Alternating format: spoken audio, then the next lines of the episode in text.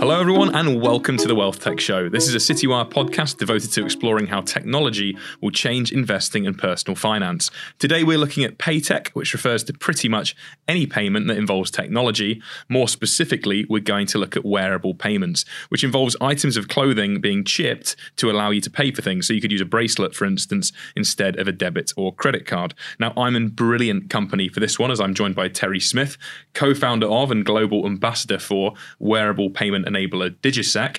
If you're listening to this, there's a very good chance that Terry's work has had an impact on your life. As among her many achievements, she was a driving force in creating and developing the MasterCard Digital Enable System, or MDES, which is used to support Apple Pay. So, Terry, thank you for joining me and welcome to the Wealth Tech Show. How are you getting on today? Uh, my pleasure, and it's good to be invited. Uh, hot day today, but Do you know? Everyone said that. I think we've got four or five episodes in a row where people have commented on how hot, hot it is. it is. Yeah, So we'll look back on these days. yeah, yeah, absolutely. If you're listening to this in January, then uh, yeah, it was roasting.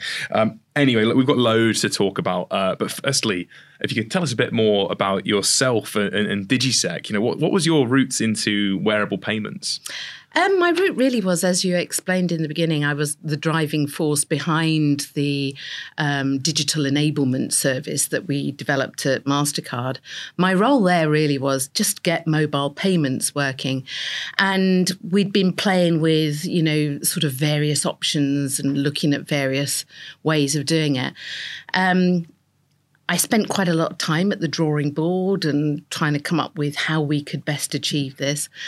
Um, and once it was on its way to being moved into a live environment, my concept really was beyond payments. Now, obviously, MasterCard is a payments uh, environment.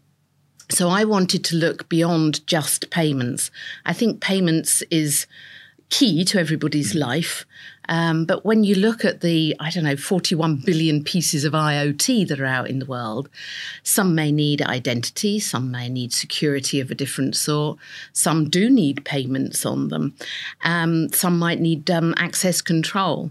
And so when I looked at what we were going to do and why I wanted to do it, it was really to create this environment that made it easier um, easier for that to happen um, because there is so much complexity in the world and people don't need to know the complexity. They just wanted to be able to use it. Um, it's a bit like, you know, you use your credit card today, you haven't a clue what happens behind the scenes. So, what I wanted to do was really take all of the mystery out um, and just make it easy for consumers to use. And so, the birth of Digiseq was there. Brilliant. And you know what? You, you say people don't need to know really what's going on, which is so true, isn't it? But it's also so easy to drop terminology into these conversations that people might not follow. I know if you're on the tech side of things and IoT, you know, the Internet of Things will not be confusing to you. But can you quickly describe the Internet of Things for people who, you know, we, we have financial advisors and wealth managers listening to this who may may be a bit less familiar with what that really means. Um, well, to to us in our world, and, and and it may be something slightly different to other people, but but to me in my world, it's um, an item that carries a um, a technology that can be connected to another item using either the same, similar, or even a different technology. Um, but when when you're talking about wearables, a lot of people don't see them as IoT because they're not always 100% connected. Um, but they are part of the IoT world because they have the capability to connect. So um, it's, I don't know, your TV is a, an IoT thing. It connects. Yeah. It has technology inside of it. Um, your Skybox, for example, just absolutely anything that has that technology to do something and connect to something. Gotcha. Okay, and and I guess people listening are probably thinking, why are we looking at paytech? Why are we looking at wearables? Uh, when again, this is we aim a lot of this content at, at wealth managers and financial advisors and asset managers to some extent. For me, the real intrigue here, and when I first spoke to you, the reason I wanted to get you on the podcast was I think payment technology really does influence our relationship with money and our personal finance. So, from a you know financial advice perspective in particular, I feel like if we see developments in wearable payments, it, it will possibly influence people's spending patterns. Is that something that you, you think I, is generally I think, true? I think that is generally true. I mean, I only have myself to go by to start with. Um, and I wear a wearable that has payment on it, and I wear it every single day that I go out. And it means I don't take a purse anymore. Hmm. I, if I'm not going out for very long, I don't even take my phone. Um, and my payment is always a contactless payment. Um, if somebody says to me, I don't accept contactless for less than five pounds, I walk out. Mm-hmm. It's as simple as that because I can't, my life is all around being able to make those contactless payments. And I think a lot of people now are moving more and more into using items to make payments. And I think as a result, the shift away from cash is there. Um, I know that we're we're talking a lot in the in the press at the moment about cash being needed for you know um, the situation that we're in with the you know people can't afford to have credit. They can't afford to run bank accounts maybe. Um, but i think there's a really really good opportunity for fintech now to come up with ideas that help those people but keep them in the technological environment and remove the need for cash as well. Mm-hmm. Um, I, I, mean, we we talk about prepaid was you know came in to make life easier for those who couldn't have credit, for example. Mm, I think there are ways of creating services around that and attaching a wearable to it that just make it a lot easier for people to to do what they need to do on an everyday basis. Yeah, so the idea it's the next step in convenience. Really. Yes, yeah, yeah. yeah. And, and how big is this market? Because I was I was looking into it and I found all sorts of different research. And by this market, I mean wearable payments. I, I read somewhere that the market might be worth eighty billion dollars by twenty twenty eight. I read somewhere else, and this was a global figure. I read elsewhere that it might be worth one point three seven trillion dollars by twenty twenty seven. Now I had no idea which of those to trust. so how how yeah. big do you think the opportunity is really? It is a very, very difficult question to answer. I, I, agree. And when you look at the research, you say, well, what are you basing it on? Um, I think that prior to the the last couple of years, there's not been the technology out there to actually enable it to grow. Mm. Um, when, when you think about the, the the wearables industry, it's really disparate. It's really distributed and um, spread. So what you wear isn't what I wear. Um, where you shop isn't where I shop. Um, the things you choose, even if it's in the same shop, are not the same things that I'd choose.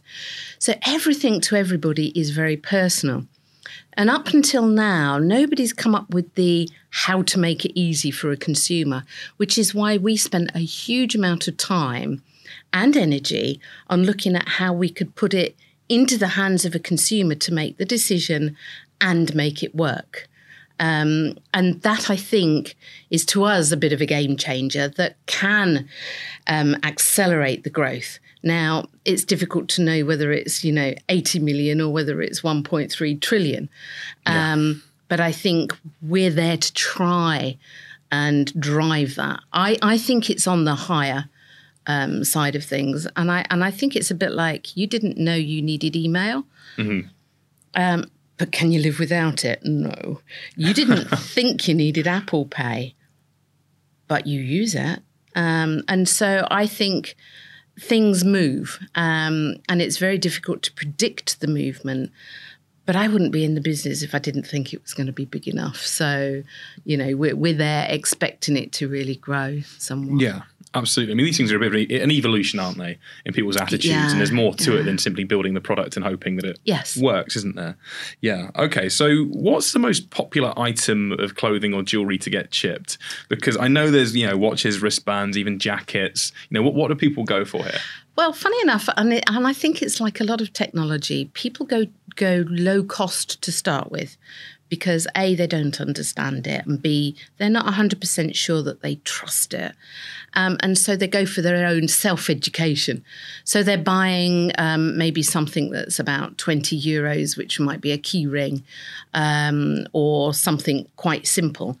And then from our systems, we can see that it goes from there, and then they start buying more and different things. Um, and it's very much fashion. I mean, you can't predict what fashion is going to be and what people are going to want at any given time. Keyrings seems to be the first, the starter point. Um, and then it goes into jewellery. Um, so that becomes um, more of a, a, real fashion statement rather than it being a convenience statement. Yeah, so. I find it really interesting. Key rings are, are, are, popular because I suppose one of the key benefits of a wearable is that you don't have to reach into your pocket, whereas I would have to reach into my pocket for a key ring. Do you think it's an issue that people need to trust the technology first? I do. I think very much so. I think people feel they need to trust the technology first and try before they really buy something you know, big um, mm. or something very valuable. I remember when um, I was the very first person within um, the environment at MasterCard releasing mobile payments. And we did a, a research on the people who were going to participate in a trial. And right at the top, research said their main issue was security after they'd had the mobile payment, they'd used it, they'd been going, you know, for a couple of months, maybe a little bit more.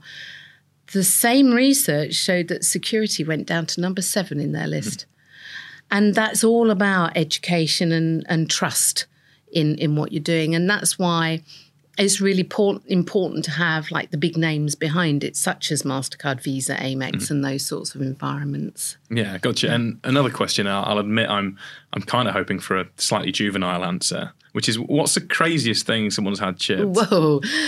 Well, I think out there at the moment, um, the the craziest is the embedded in your body yeah. um, item. At the moment, it really isn't mainstream, and nor is it commercially, you know, sort of viable. There are a lot of constraints around it. Um, you know, like can you trust that it's going to be done properly? Mm. Can it be approved in the right way?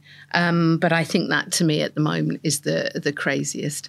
And I think coming one down from that, um, actually in clothing, yeah. Um, and that's fun um, as much as crazy um, because you're not getting anything out, you're not changing any of your movement, you're just literally using what you're wearing.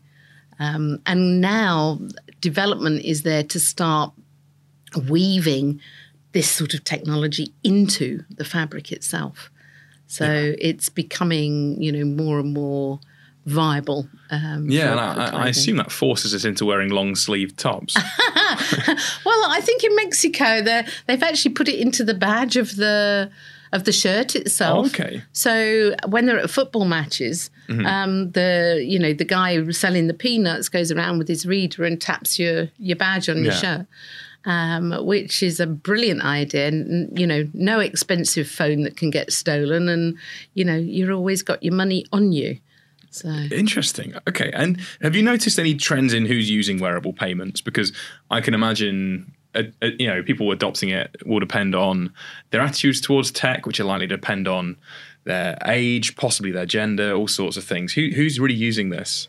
Um, a real cross section um, and a real variety.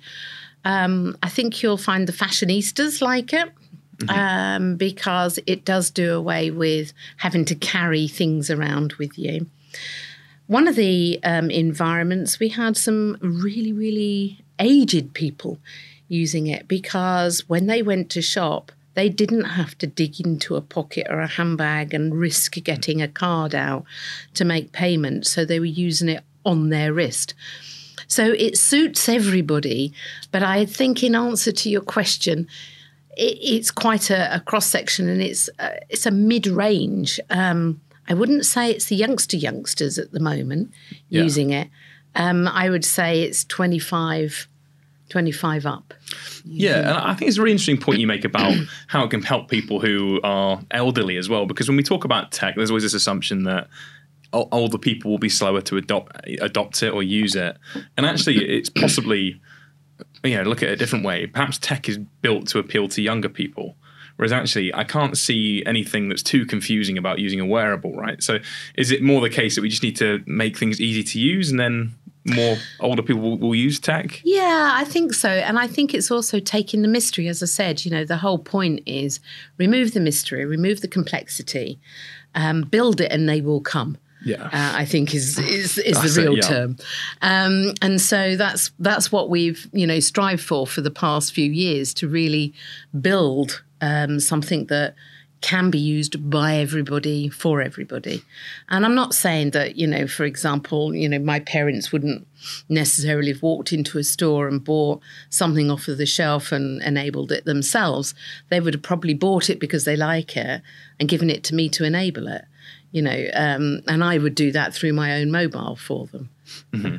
Um, and let's shift on to the uh, the feature of the article we put together recently, which was all about the, the demise of the credit and debit card, which is obviously I think that's quite a striking headline. I was quite glad when we were discussing that. I could already already see that being quite impactful. Um, you were you were saying that you think that there's a very good chance that credit and debit cards will you know go the way of the dodos so please explain that how, how might that come to be um, I, I seriously think that with the advent of mobile payments people are more prone to use mobile payments for like their high value goods because they've got it with them all the time. They're going to use it and they can use it for high value items. Mm. And that in itself will replace the need for the card. However, the card is essential for you know that quick draw, yeah. um, the the the quick release, and where the mobile runs out of power, for example. Now, this is where wearables comes in. A wearable item has the same properties as your card, i.e., it's always on, um, can be used at any time, anywhere, and effectively is that backup, but also will be used in in environments like um, you know you want to go to the the pool, the beach, the yeah. the club, the football, where, whatever, wherever you're going. That you know taking a, a thousand pound mobile phone is probably not appropriate, and so therefore I think it's a combination, a combination between the mobile and a wearable. Between them, um, will eliminate the need for a card. I mean, once you've got the wearable and a phone, what do you need a card for? Mm-hmm. And I was, and I was going to ask you about battery life on these things, and I've realised that I've never once charged my credit or debit card, and I assume the technology is the same. That's right. That's why I'm saying it behaves in the same way as your yeah. card. Um, mm-hmm. Yeah. So. Yeah, and there's no need to be online, offline in the same way no, that, that works. No, no. Okay, interesting. Um, so people do have concerns about wearable payments, don't they? As I'm sure you're more than familiar with, and security and privacy. I mean, you, you touched upon it earlier in saying that people become more familiar with the tech. But uh, you know, I saw a, a 2019 study by Transaction Network Services, which is a few years old now, and it found that 44% of the 3,000 respondents who were based in the US, UK, and Australia were were willing to make a payment using a wearable device. 65% uh, said security concerns would stop them using a wearable device for payments. Now, okay, so that's 44% willing, 65% saying they had security concerns. I was going to say, what would you say in response to this? But you've kind of already touched upon yeah. it. But how, how do you speak to those people that don't want to trial it? How do you kind of talk them around? Well, I, I sort of say to them, well, what do you do with your card? Um, your card is far more vulnerable. Um, you take it out of somewhere you drop it. I mean, I had a brilliant experience myself. I was rushing up the escalator at Canary Wharf before I had a wearable. I pulled out my card to actually get out of the exit. It pinged out of my fingers, went zhuzhing across the floor about 20 miles an hour, and wedged itself under the barrier. Oh, no. And that was it. That was like, how am I going to get out now? Because that was the card that I'd used to get in with. Um, and so my point is, which is the safest? You know, is it your card or is it the thing that's actually attached to you permanently? Um, so, from that perspective, it's got to be, you know, your wearable is the safest. And then I get all of these questions oh, but can't somebody just, you know, do a transaction? And, well, it's not like that in the transactional world. In order to, to do a transaction on your um, card or your wearable, it doesn't matter which, you have to have a proper registered terminal. It's all electronic, it has specific security built into it. And so just zapping past and taking a, you know, um, a, a, an imprint or a um, a, a, scrap of data from your wearable does not enable you to make a payment. Mm-hmm. Um, and I think there's a there is a lot of myth around it, and I think there's a lot of education um, that needs to go on. Um, but I, I, think that's very much down to partly the banks, partly the schemes, and partly companies like us who are advocating wearables. I think it's a joint effort. Mm-hmm. And what happens when people lose a wearable? Because some of these things, I mean, you're not going to necessarily lose a shirt that you're wearing, but you might lose a ring or a bracelet, it might fall off or something like that. What what happens in those situations? Uh, exactly the same as what would happen if you dropped your credit or debit card or you left it on the on the table in the pub. Um, you basically would either call up your um, supplier or you can go on your mobile app and turn it off, um, or you know you you can through whatever mechanism mm. they provide you, you can actually freeze it. Um, and really, I think what we'd say about wearables is more um, you're less likely to to lose it because it is generally attached to you and you don't give it to somebody to make a payment with like you do with a card quite a lot of the time mm-hmm. so uh, yeah. yeah. i mean you clearly believe that this will be the future of payment and you know i think you, you clearly been asked these questions a lot of times but what, what's what's your biggest concern what for you do you think is the biggest obstacle for wearable payments becoming completely commonplace? Um, I think the biggest obstacle, and I think we've just overcome it, is really timing. Um, people, when they buy things today, do not want to send them somewhere to get payment put onto them. They don't want to wait 10 days. They don't want to contact their bank. They don't want to do something. They just want it enabled. Um, and that's why we came out with the ability to do mobile personalization so that you literally go in, take it off the shelf, use your mobile, download your payment. Mm. It's exactly the same as you would do with Apple Pay. And that's a first. And I think it's because of that, I think that, you know, um, it does remove the barrier effectively to to being able to use a wearable. Up to now, to use a wearable, you've had to order it online, register mm-hmm. online, get it provisioned with your data in a different location, and then it's sent to you. Now, that might be, you know, only a 24 hour process, but it is a gap. Mm-hmm. Whereas I think people are more prone to seeing is believing, is liking, and buying. And if they can see these things hanging on shelves in the supermarket, like all of us, you go, oh, what's that? You know, oh, I think I'll try that one um, and then the the trend grows. Mm-hmm. Okay, so let's get away from payment for a second because Digiseq I know isn't just about payments, is it? And uh, you know, one thing that, that stood out to me when I was looking on your your website was how you're using the technology for digital verification. And I, I hadn't realised when I first met you, but the technology has been used to to guarantee the provenance of the Golden Globe Awards. Yeah, so crazy, if someone huh? sees a Golden Globe, they know it's the real one because you've basically chipped it. Can you can you talk us through that? Yeah, sure. So what was happening is that um, the Golden Globes were appearing on eBay. Mm-hmm. Um, and people were spending a fortune on buying a Golden Globe that they believed was won by a particular person. And it's not the globe itself that, you know, has the intrinsic value. It's it's the ownership of it. So so they reached out to us and said, look, you know, is there something you can do to to help? And we went, yeah, this is what we can do. So we worked with them to embed a chip um, that's in the base of the of the, the, the globe. However, if you try and take it apart, it completely destroys the gem. Um, and then we didn't know on the night who was going to to win the the prize. So we were kept very much in the dark. So everything we did had to be 100% dynamic.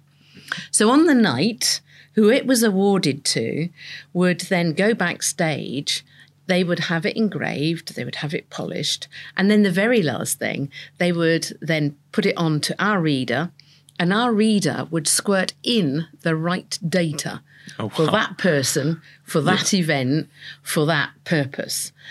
And once it's in there, it's it's immutable. It, it cannot change. It does not change. And that meant that when you took it away and you tap it on your mobile phone, it told you this is Meryl Streep's token. Oh, wow. This is Jeff Bridges. yeah. Um, and so that then became the situation where nobody can claim that they have Meryl Streep's um, Golden Globe from that particular year. Brilliant. And when we talked about digital identity and, and verification at the uh, the FinTech Week London event, you you were saying that that is for you at least the the main takeaway from the whole event that there's these big advancements going on in, in digital verification. So so what opportunities are there beyond beyond the Golden Globes, which is a great example? Um, everything that moves. Um, to, to, to put it, you know, yeah. in a nutshell, really. But um, I don't know. There there is so many areas where um, fake goods um, and items are being sold on. And in some cases, I mean, if you look at the um, the the medical drugs um, market, the drugs are being produced and they're being substituted at some point before they reach the pharmacist. The pharmacist distributes what he thinks is a real drug, patient dies. Now, that is because he's either not getting the drug that he needs or he's getting a drug that, you know, is is poisonous. Mm. If you could imagine every single pill pack having the ability to be identified 100% as being that was made on that day with those ingredients in that environment, and then it arrives at the pharmacist, and he can say, I can, because I've read it, believe that it was made on that day by that person in that you know environment. I therefore trust it. Just imagine the the, improvement that you would make um, across the world. Um, and so it's drugs, it's wine, it's fine art, it's the second-hand market, pretty much everything and anything, mm-hmm. if it carries the right level of security around it, can be guaranteed to have the provenance that it said it was made with. This sounds very similar to the conversations I've been hearing around NFTs. Mm-hmm. Um, does it, you know, how does it vary from NFTs? Well, NFT is obviously digital. Mm-hmm. So what we are in is in the physical world. So our whole um, purpose is to connect physical to digital. Mm-hmm. So you can create the digital NFT out of the physical um, item itself. And by connecting the two in a very clever way, um, then you can guarantee that that NFT does and will relate to that particular mm-hmm. physical item. So it's connecting um, the physical to digital. For, yeah. So, so this, is this one of the kind of actual use cases for blockchain? I believe so because I think that you know if if we put something that physically proves something, um, and some very clever little person comes along and you know can actually manipulate what what what we've put into the item, um, what the blockchain will do is will help with um, logistics and, and contractual um, pieces to prove where it's gone from mm-hmm. A to B to C um, and the point at which it last was. So when somebody tries to create a fake or take the chip out of the item that you've created, then the blockchain doesn't match. And at that point, you go, hmm, that is, you know, 99.9% probability of being a, a fake. Mm-hmm. Um, and so this is where I think the combination of the, the physical security, the NFT, and the blockchain all comes into being one really heavy dude environment that will prevent a lot of the issues that there are at the moment with fake goods and um, poor poor management. Mm-hmm. And and one last question. Um, I'm a big football fan. I don't talk about it often on the podcast actually, because I imagine once you do that, you, you probably boring a lot of people who don't really care for football. but I'm aware. What the wealthy people don't? surely, surely it's rugby for these people. I don't, I don't know. Uh, and anyway, um, when I yeah. When I was talking to you before, uh, you mentioned a, a, partnership with Real Betis, the uh, yes. Spanish football club. Can you can you talk me through what what Digiseq's been doing doing with them? Yeah, so we've partnered with um, a company called Much Better who are s- sponsoring Real Betis, and it was very important to them to be seen pretty much 100% of the time. So they produced um, key fobs initially, um, key fobs that have the Real Betis branding on. Yeah. Really, really important. I mean, if you're a fan, anything with the branding is important to you. And what we did is we worked with Much Better to put their payment onto that particular device and alongside the season ticket.